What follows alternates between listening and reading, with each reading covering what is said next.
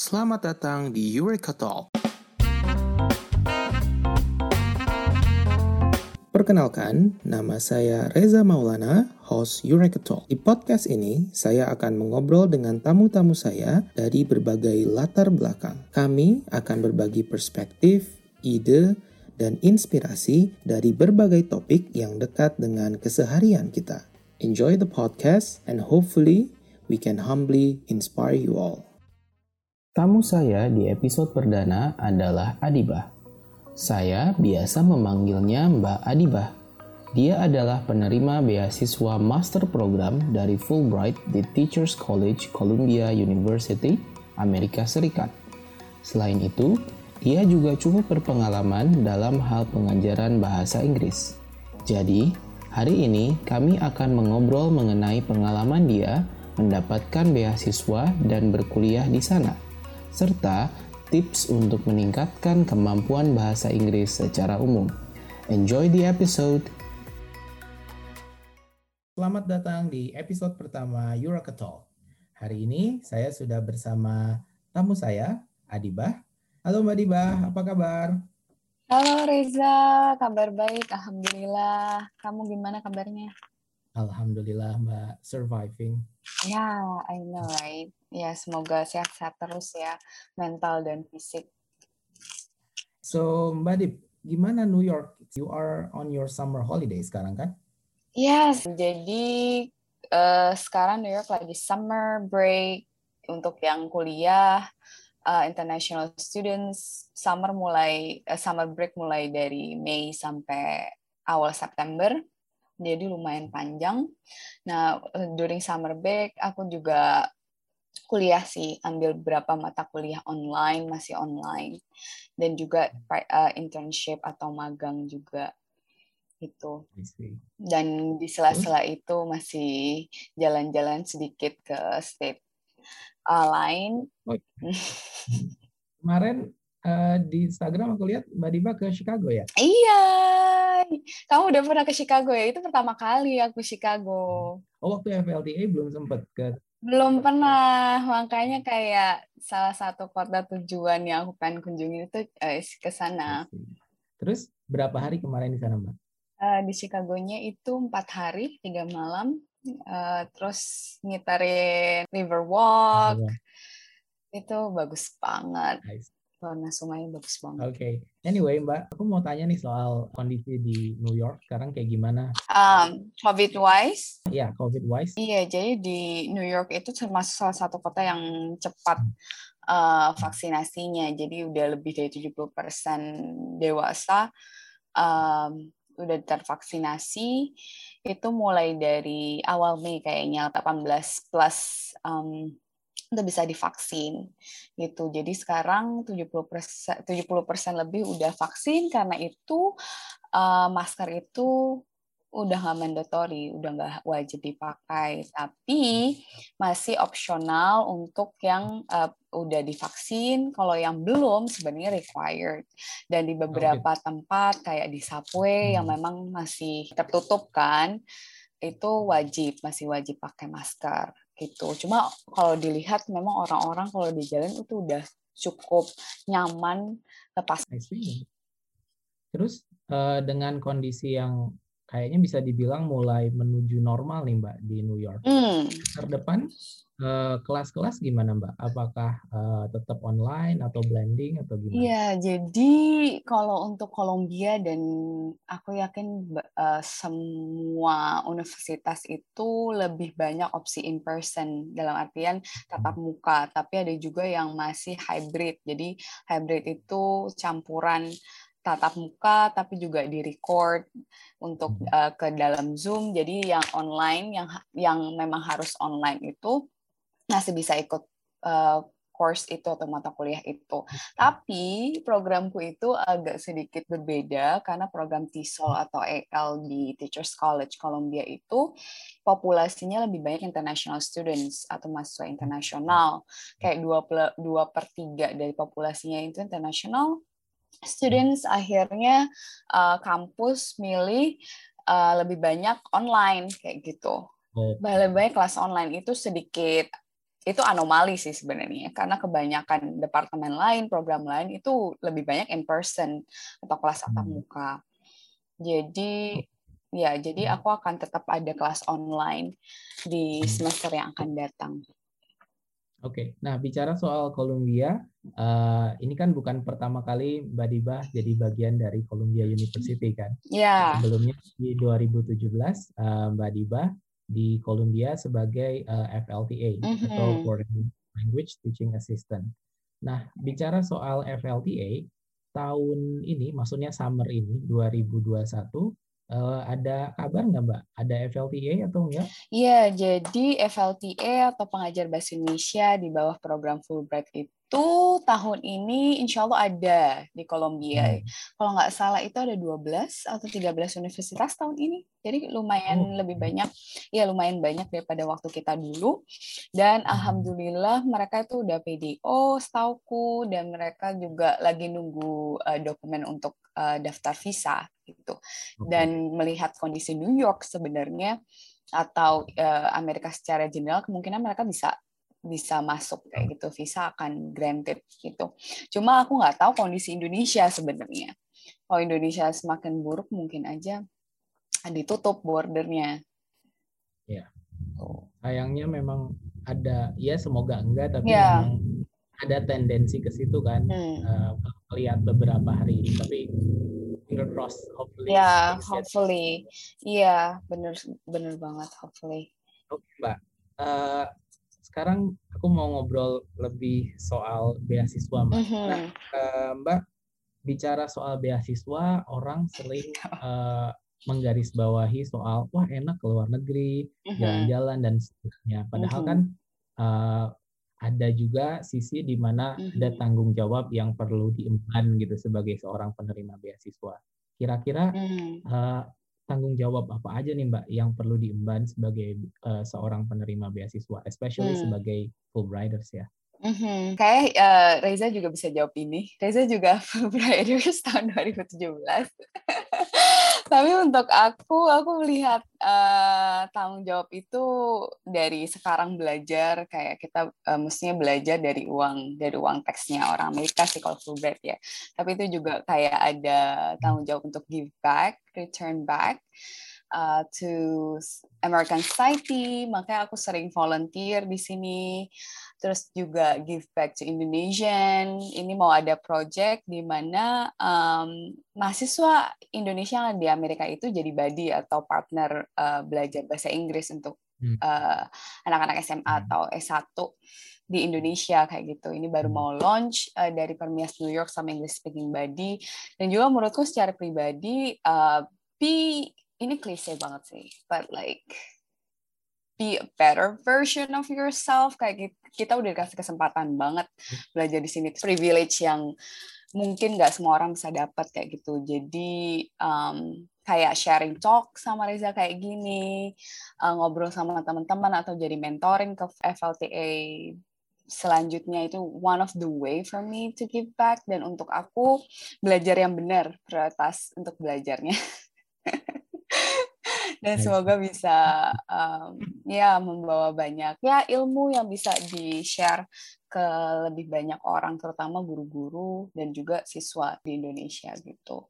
Berarti Mbak uh, untuk long term plan-nya nih uh, rencana jangka panjang setelah beres mm-hmm. kira-kira uh, mm-hmm. Mbak Diba udah ada mungkin apa aja yang uh, yang udah ada oh ini kayaknya aku bakal gini gini gitu setelah mm.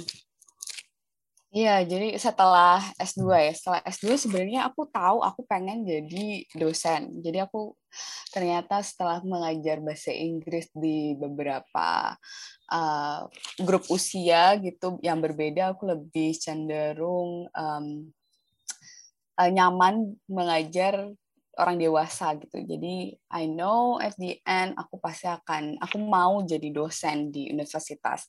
At some point kalau kamu jadi dosen kamu harus S3. Jadi I find I try to find a way kalau bisa S2 langsung S3. Kalau enggak ya I'll be back to Indonesia dan semoga bisa ada cara untuk uh, jadi dosen gitu di universitas di sana. Oke, okay. uh, Mbak bicara soal beasiswa kira-kira uh, hmm. sebelum menyentuh teknis nih persiapan mesti mempersiapkan A, B, C dan D. Kira-kira menurut Mbak Diba mindset yang perlu dipersiapkan dulu tuh kayak gimana sih bagi seseorang yang emang pengen dapat beasiswa gitu atau pengen uh, mengejar beasiswa gitu Mbak? Ya, yeah, uh, good question. Uh, jadi sekarang aku lagi belajar, uh, bukan belajar, membaca buku. Salah satunya adalah Mindset. Uh, Barak hmm. Carol S. Dweck Do you know this? Oh. Dan iya jadi karena aku dulu uh, per, dulu aku uh, pernah baca The Great.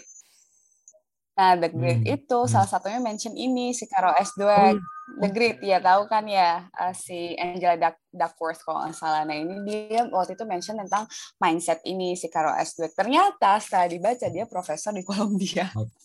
Tapi udah retired. Nah intinya itu dia akhirnya setelah ini profesor psikologi setelah riset uh, beberapa tahun lamanya dia akhirnya menemukan kalau orang itu tipe mindsetnya ada dua fixed mindset and growth mindset. Probably you know that already. Ini udah banyak banget kan dan itu dia pencetusnya si Carol S. Dweck ini yang pencetus si fixed mindset and growth mindset. Dan memang itu kalau kita menilai diri sendiri, mungkin we are in between, ada some skills yang kita merasa kita fix banget. Kayak aku ngegambar, I feel like it's I'm a fixed mindset. Kayak emang udah uh, talentku nggak bisa gambar kayak gitu aku merasa kayak gitu. Tapi kalau ada beberapa skills yang aku merasa growth mindset salah satunya bahasa Inggris atau keinginan untuk terus belajar kayak gitu. Di sini ada banyak banget beberapa um, benefit kenapa kita harus mengembangkan growth mindset gitu. Dan menurutku untuk uh, pejuang beasiswa memang mau nggak mau harus harus belajar untuk uh, develop this this kind of mindset, this growth mindset itu. Jadi uh, beasiswa itu kan pasti reject and and success or unsuccessful kan. Dan itu uh, perjuangannya berapa bulan, terus habis itu nunggunya berapa uh, nunggunya bisa sebulan, terus dengan email doang atau kadang-kadang nggak di email uh, success or unsuccessful kayak gitu kan. Nah, di growth mindset itu uh, modelnya kayak dia kalau ngelihat failure atau kegagalan dia ngelihatnya I fail but I try and I will try again. Hmm. kayak gitu. Jadi intinya bounce back atau kata-kata yang keren tuh resilience yang sekarang banyak banget orang gitu kan. Resilience itu bukan bukan uh, artinya tuh gimana caranya kita bisa bounce back balik lagi dari banyak kegagalan gitu. Sedangkan fixed mindset itu ya I'm a failure, I'm so stupid dan aku merasa aku dulu di sini gitu loh. AAS tiga kali gagal ASEAN World Scholarship dan itu gagalnya bukan hmm. tahap di tahap apa itu gagalnya di tahap awal yang cuma submit berkas tiga tahun nggak ber tiga tahun ya ampun AS dan itu terakhir aku coba setelah aku FLTA yang aku merasa aku udah punya lebih banyak uh, pengalaman gitu loh dan aku merasa perju kayak I deserve, I'm, I'm worth, I'm worth the the scholarship, tapi ternyata enggak. Dan aku merasa, oh, I, I was so stupid. I, I, kayak merasa bodoh banget kayak gitu. But like growth mindset, try to see, oh yeah, okay, I failed, it's okay, but I tried anyway, and then I will try again.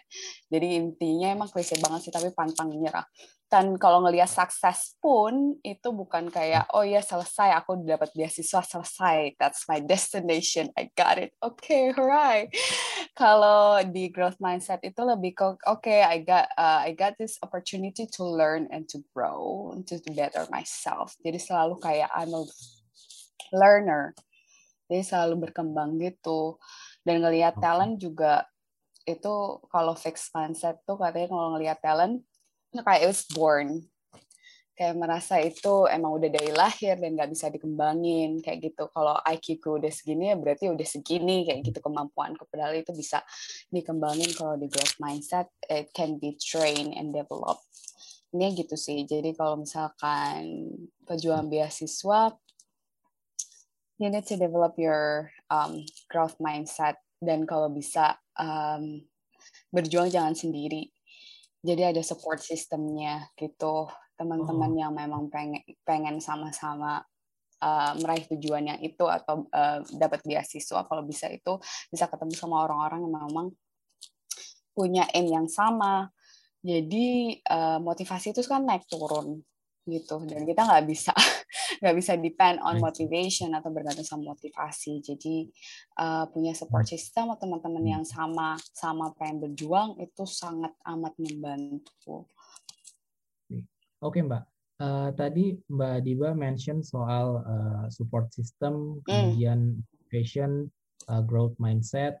Nah sekarang ini kan ada istilah toxic positivity. Nah uh, pertanyaannya tuh menurut Mbak Dibah tadi eh, kadang-kadang bahkan mungkin kita secara nggak mm. sadar suka ngasih toxic positivity baik itu mungkin ke keluarga atau ke teman gitu. Padahal niatnya itu nggak kayak gitu cuma pengen memotivasi gitu Mbak. Tapi di satu sisi mungkin si orangnya ini justru malah merasa lebih tertekan. Nah eh, menurut Mbak Dibah sendiri gimana caranya kita dapat balance nih between growth mindset tapi dalam satu hal juga nggak jatuh pada toxic positivity itu mbak gitu. Ya yeah, uh, for me semua emosi yang kita rasakan tuh valid kayak gitu. Makanya uh, disclaimer apa pun yang aku uh, kasih tahu atau apa yang tadi kita bicarakan mungkin doesn't fit everybody. Uh, kayak ngasih uh, apa ya ngasih saran atau ngasih tips or trick itu juga ya. beda-beda tiap orang. Kalau misalkan orang itu udah kerja terus you know like do everything they can and they felt probably they just need to relax and slow down. Jadi emang tips or saran itu jangan dimakan mentah-mentah. Like look at yourself. Terus habis itu apa yang memang fit for you kayak gitu. Jadi apa pun yang kita omongin di sini mungkin is not like 100% for you and it's hmm. fine, nggak apa-apa. Tapi kalau menurutku setiap emosi yang kita rasakan itu valid dan nggak semua yang tips track orang yang ngomong itu bisa kita ambil kayak gitu. And it's okay. Nggak masalah. Sesuaikan sama apa yang kamu rasakan, apa yang kamu butuhkan right. kayak gitu. Alright, Mbak. Itu soal beasiswa tadi. Nah, Mbak Diba, program studi yang sedang ditempuh sekarang itu adalah TESOL ya, Mbak? Teaching English for speaker of other language? Yes, uh, cuma aku baru ganti ke applied linguistics. Oh. Okay. Semester lalu, cuma nggak beda jauh. Intinya sama untuk um, mempersiapkan jadi menjadi guru bahasa Inggris. Yeah. I see. Nah, yang lagi update nih Mbak berhubungan sama uh, pengajaran bahasa Inggris di US ini trennya seperti apa sekarang? Hmm. Kalau di Teachers College, uh, trennya itu kemarin ya semester lalu aku ambil namanya praktikum satu. Praktikum satu itu uh, jadi kita seperti seminar dan juga kita uh, wajib mengajar jadi student teacher di lembaga bahasanya Teachers College. Dan yang memang ditekankan itu adalah communicative language teaching. Sebenarnya post communicative language teaching. Jadi intinya itu we don't teach the language hmm. but we teach how students can use the language how they can communicate in language. Jadi memang uh, intinya sih um, kalau dalam pelajaran atau lesson plan itu ada pre-activity, during activity, sama post activity dan post kayak intinya itu mereka biasanya ada uh, goalnya mereka mau apa nih dalam hari itu. Misalkan mau dan itu goalnya biasanya komunikasi entah itu menulis atau hmm. membaca dan biasa eh sorry aku membaca sih speaking atau berbicara dan itu misalkan role play atau debate uh, itu lebih kayak project kayak hmm. gitu project based learning. Di akhirnya itu ada itu.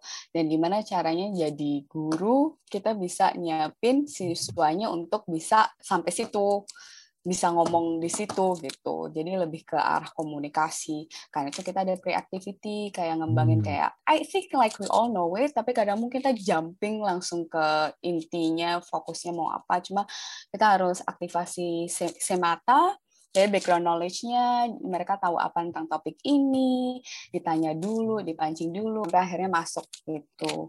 Dan fokusnya uh, nggak ke grammar aja, tapi lebih ke integrated semua semua skills atau dua tiga skills gitu.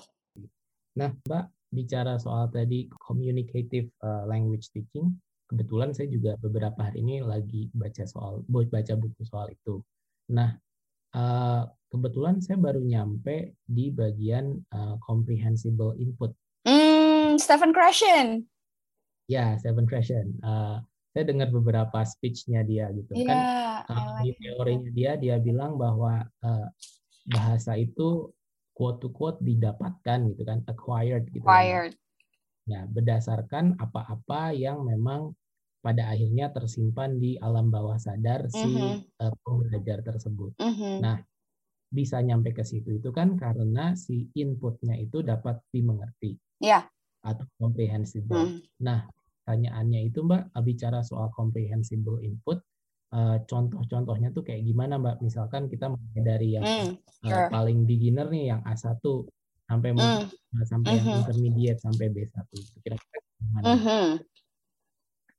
Iya, itu uh, di SLA itu Second Language Acquisition, Stephen Krashen salah satu profesor yang ternama di bidang itu dan dia punya namanya the input hypothesis yang tadi kamu bilang itu namanya the input hypothesis. Jadi intinya kita bukan belajar secara sadar sebenarnya kalau uh, bisa bahasa bahasa asing atau bahasa kedua tapi belajar dengan tidak sadar hmm. gitu. Dan dia makanya banyak banget uh, bicara tentang comprehensible input atau input yang bisa dimengerti. Dan selain input yang bisa dimengerti, sebenarnya dia juga ngomong tentang compelling input atau input yang hmm. menarik. Hmm. Itu juga penting. Jadi comprehensible bisa dimengerti dan menarik sama siswanya gitu. So what the students like? They have to know. Mereka harus tahu. Jadi misalkan kamu tipe orang yang visual sukanya Instagram, sukanya main sosial media atau YouTube, mulai dari sekarang cari um, apa pun kamu suka ini klise banget sih tapi emang bener suka lagu ya dengerin lagu yang bahasa Inggris suka. Misalkan suka uh, apa namanya film di Netflix kasih subtitle bahasa Inggris is comprehensible bisa dimengerti dan juga compelling.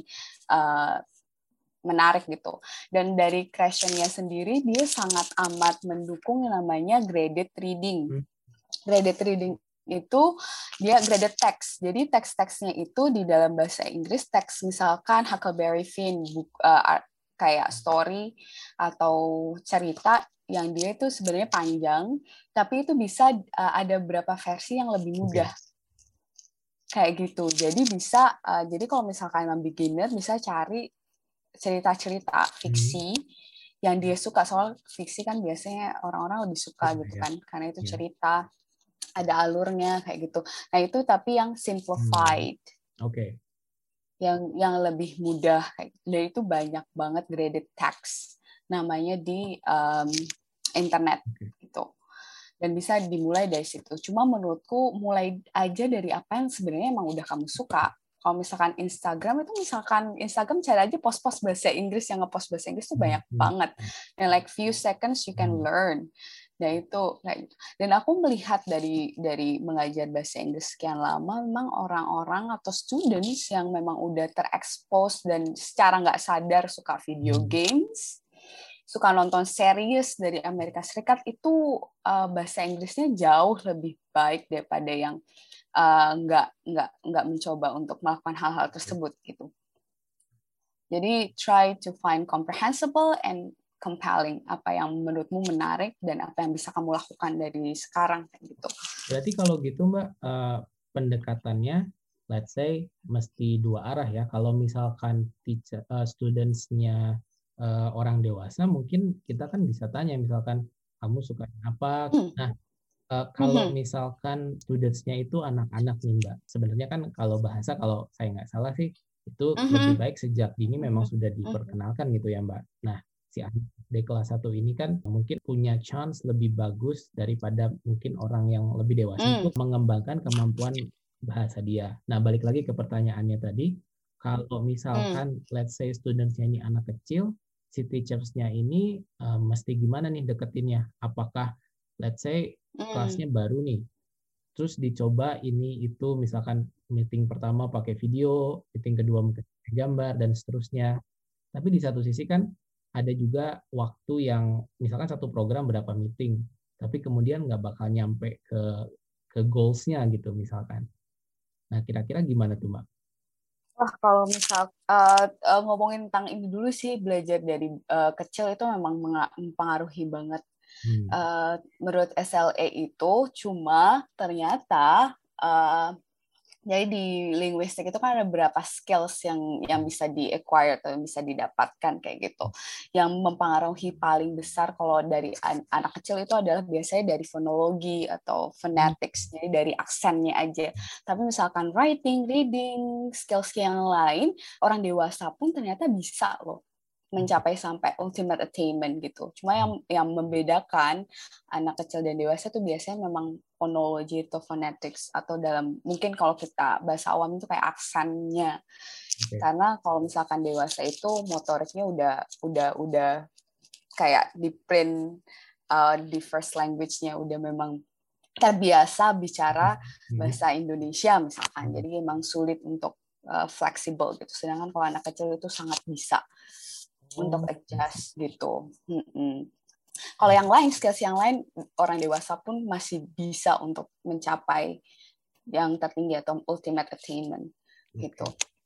Nah, uh, nah ngomongin tentang uh, anak kecil, kayaknya kalau anak kecil tuh um, it's also the role of the parents kayaknya yang besar juga kalau menurutku kayak gitu. Uh, karena kalau yang kita ajarin itu kan cuma berapa jam di ya. dalam kelas dan mereka punya lebih banyak waktu di luar kelas sebenarnya kayak extensive reading yang reading for pleasures apa pun untuk pleasures yang di luar gitu dan bahkan Stephen Krashen pun tuh bilang kalau kamu suka komik ya udah hmm. baca komik kayak gitu cuma pakai bahasa yang memang kamu pengen uh, pelajari kayak gitu yang kamu hmm. pengen bisa gitu dan kalau anak kecil nih kayaknya memang harus bantuan orang tua yang memang uh, kalau memang mau anaknya you know lebih cepat atau bukan lebih cepat uh, bisa dalam waktu Iya, hmm. yang, yang bukan lebih cepat sih belajar bahasa, it take years. Tapi maksudnya okay. yang memang benar-benar niat mau sampai bisa yang tahap tinggi kayak gitu, mungkin juga uh, menyediakan resource itu kayak gitu uh, buku atau uh, you know kalau anak-anak kecil tuh banyak uh, kayak Disney karakter yang ngomongin bahasa Inggris gitu. Cuma menurutku juga uh, jangan sampai melupakan bahasa ibu kita sih. Intinya itu jangan sampai belajar bahasa Inggris terus akhirnya melupakan bahasa Indonesia, bahasa lokal kayak gitu. Karena bisa banget tuh jadi bilingual atau trilingual. Jadi nggak usah takut dan nggak usah ya pokoknya intinya belajar semua bahasa bahasa Indonesia juga jangan dilupakan Mbak uh, sekarang aku mau uh, ngasih situasinya mungkin lebih ke hmm. situasi hmm. di Indonesia dan uh, berdasarkan pengalaman-pengalaman Mbak Diba. Nah uh, mungkin kalau untuk jawaban yang tepat mungkin hmm. harus case by case ya Mbak ya karena kan akhirnya betul, betul, tiap betul. orang itu berbeda. Tapi Mbak Diba lihat secara umum, menurut Mbak Diba sendiri sebetulnya masalah uh, apa namanya hmm. orang Indonesia dalam berbahasa Inggris itu hmm. apa sih Mbak kira-kira? Baik itu mungkin settingnya classroom atau mungkin di non classroom setting. Ya, ini juga nggak bisa. Iya, like you said, seperti yang kamu udah bilang, ini nggak bisa dipukul rata karena setiap orang itu startnya memang beda uh, ada ada orang-orang yang memang punya privilege yang memang mereka bisa dapat resources atau buku atau koneksi internet dengan mudah. Jadi mereka udah terekspos dari kecil bahasa Inggris. Dan itu kayak dan ada juga orang tuanya memang mewajibkan mereka bahasa Inggris.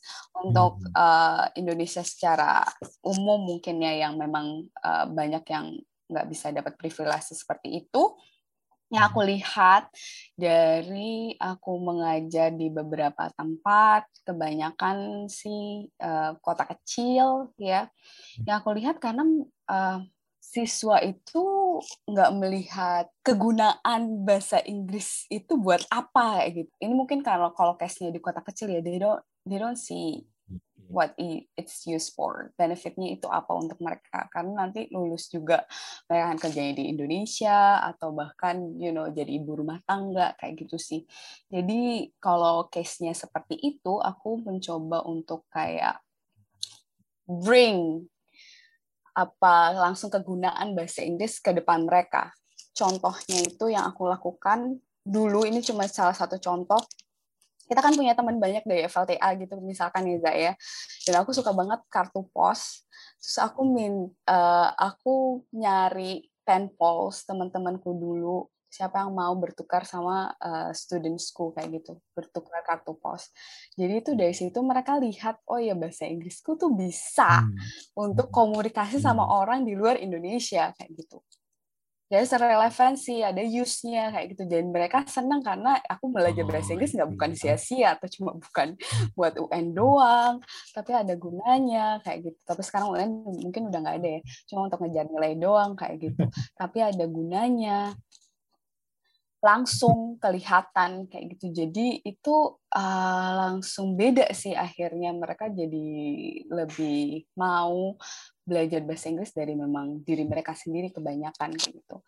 Uh, karena ngelihat ya yeah, there's the benefit that I can that I can get from uh, English jadi kalau saya simpulin kenapa orang Indonesia mungkin kurang termotivasi?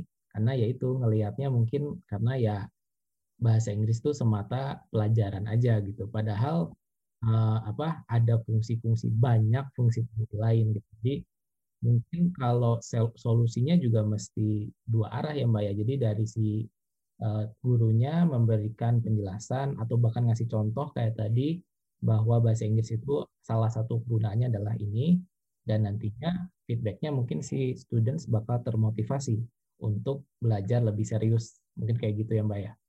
Ya, dan kayaknya memang sekarang mungkin lebih terbuka ya karena ada sosial media. Hmm. Jadi kita tahu hmm. misalkan kita tinggal nggak hanya di Indonesia doang dan bahasa dengan bahasa Inggris kita bisa reach out komunikasi atau bisa hmm. dapat banyak banget kesempatan untuk um, di luar kayak global, become like global citizens kayak gitu. Mungkin banyak yang udah ngelihat itu dan tapi uh, apa hmm. banyak yang masih struggling karena dari semenjak SD atau sekolah memang ya udah bahasa Inggrisnya cuma pasif aja, pasif knowledge gitu kan bukan bukan active knowledge gitu. Nah, Mbak, uh, to sum up everything, sure, sure. karena uh, kebetulan uh, kemarin uh, saya baru baca itu bukunya uh, The Atomic yes, Habits-nya James yes, Clear. Yes. Uh, menurut Mbak Diba sendiri, Mbak ada nggak uh, small habits yang mungkin Mbak Diba udah lakuin bertahun-tahun yang manfaatnya itu uh, ya memberikan kesuksesan-kesuksesan kecil baik itu mungkin tiap hari yang nantinya kan ditumpuk menjadi kesuksesan yang lebih besar gitu. Kira-kira gimana, Mbak? Wah, uh, iya, aku juga udah uh, baca punya Atomic Habits, sekarang lagi baca Tiny Habits. Uh, juga jadi hampir sama. Jadi sebenarnya bikin kebiasaan itu susah kalau langsung besar, jadi memang harus dari yang kecil-kecil. Uh, probably what I can say is sebenarnya lebih uh, ada morning routine, ada night routine biasanya cuman kalau menurutku hidup itu kita sering banget kayak jalan-jalan jalan-jalan hidup berjalan kita selesai tapi nggak cukup berefleksi. Karena itu kalau setiap malam aku berusaha untuk nulis kayak gratitude apa yang aku syukuri apa yang aku rasakan hari itu. Dan itu mungkin aku nggak tahu sebenarnya um, ada kaitannya sama sukses kecil atau enggak tapi it makes me uh, feel more grateful, lebih bersyukur dan juga lebih berefleksi apa sih yang udah aku lalui selama hari itu kayak gitu. Dan aku bisa tuliskan di situ. Itu salah satu rutinitasku kalau kalau malam itu. Karena menurutku um, gampang banget uh, kayak merasa kayak merasa nggak cukup, merasa um, stres atau merasa banyak negatif dan itu nggak masalah gitu. Tapi setiap hari pasti ada yang bisa kita syukurin kayak gitu. Karena itu aku mencoba untuk nulis itu supaya bring like positivity in my life during this chaotic era. Salah satunya. I see. How about you? What? How about you? I would like to know. Oke, okay. uh, kalau aku sih sekarang uh, simple-simple aja. Yang mm -hmm. pertama uh, nyimpen air putih mm. in my bedside yeah. table jadi yeah. bangun pagi langsung minum mm-hmm. terus aku simpan buku itu tuh yang komunikatif itu di meja jadi habis sholat subuh tuh bisa ada buku baca. di situ baca tuh. gitu ya yeah. uh, apa lagi ya mungkin baru dua itu sih Hmm, nggak usah banyak-banyak dulu. Iya, benar. Iya. Tapi uh, dua hal itu juga uh, apa trigger aku untuk lebih banyak baca sih. Ya makanya hmm. kemarin juga yang Atomic Habits aku pasain satu hari itu uh, satu chapter gitu. Uh, makanya wow. kalau di buku yang sekarang tuh aku aku tulis, aku bikin small note, tempel gitu. Hmm, that's very nice. Iya, seperti yang Atomic Habit dan Tiny Habits bilang kan, start small, kecil, dari yang gampang, yang bisa dilihat, yang bisa dijangkau, dan start now. Itu yang paling penting, start now. Iya, start now. Betul, betul. Aku juga tuh air putih di samping. Jadi bangun bangun tidur tuh air putih. Dan aku mencoba untuk meditasi sih. Karena menurutku meditasi lewat calm uh, aplikasi Calm itu itu ada yang kayak 10 menit kayak gitu-gitu itu uh, membuatku lebih rileks menjalani hari gitu. Alright, Mbak Dip, that's all the questions I have for this session. Terima kasih sudah mengundang dan semoga bermanfaat. Jangan semuanya ditelan, dipilih yang memang kamu kalian butuhkan gitu, kamu butuhkan. Ya, sekali lagi makasih Mbak Diba buat waktunya. Uh, semoga selalu sukses untuk studinya dan pastinya stay safe and stay healthy. Mudah-mudahan uh, ketemu lagi di Indonesia atau mungkin di US. Ya, yeah, I wait for you. so bisa ketemu di AS ya, di Amerika Serikat. Semoga tetap sehat deh. Yang penting tuh uh, untuk orang-orang Indonesia yang sehat fisik, sehat mental, sehat badan, sehat raga, jiwa raga ya. -hmm. Oke okay, Mbak, thank you very much for your time. My pleasure. Oke, okay, teman-teman, itu episode kita hari ini. Terima kasih sudah mendengarkan.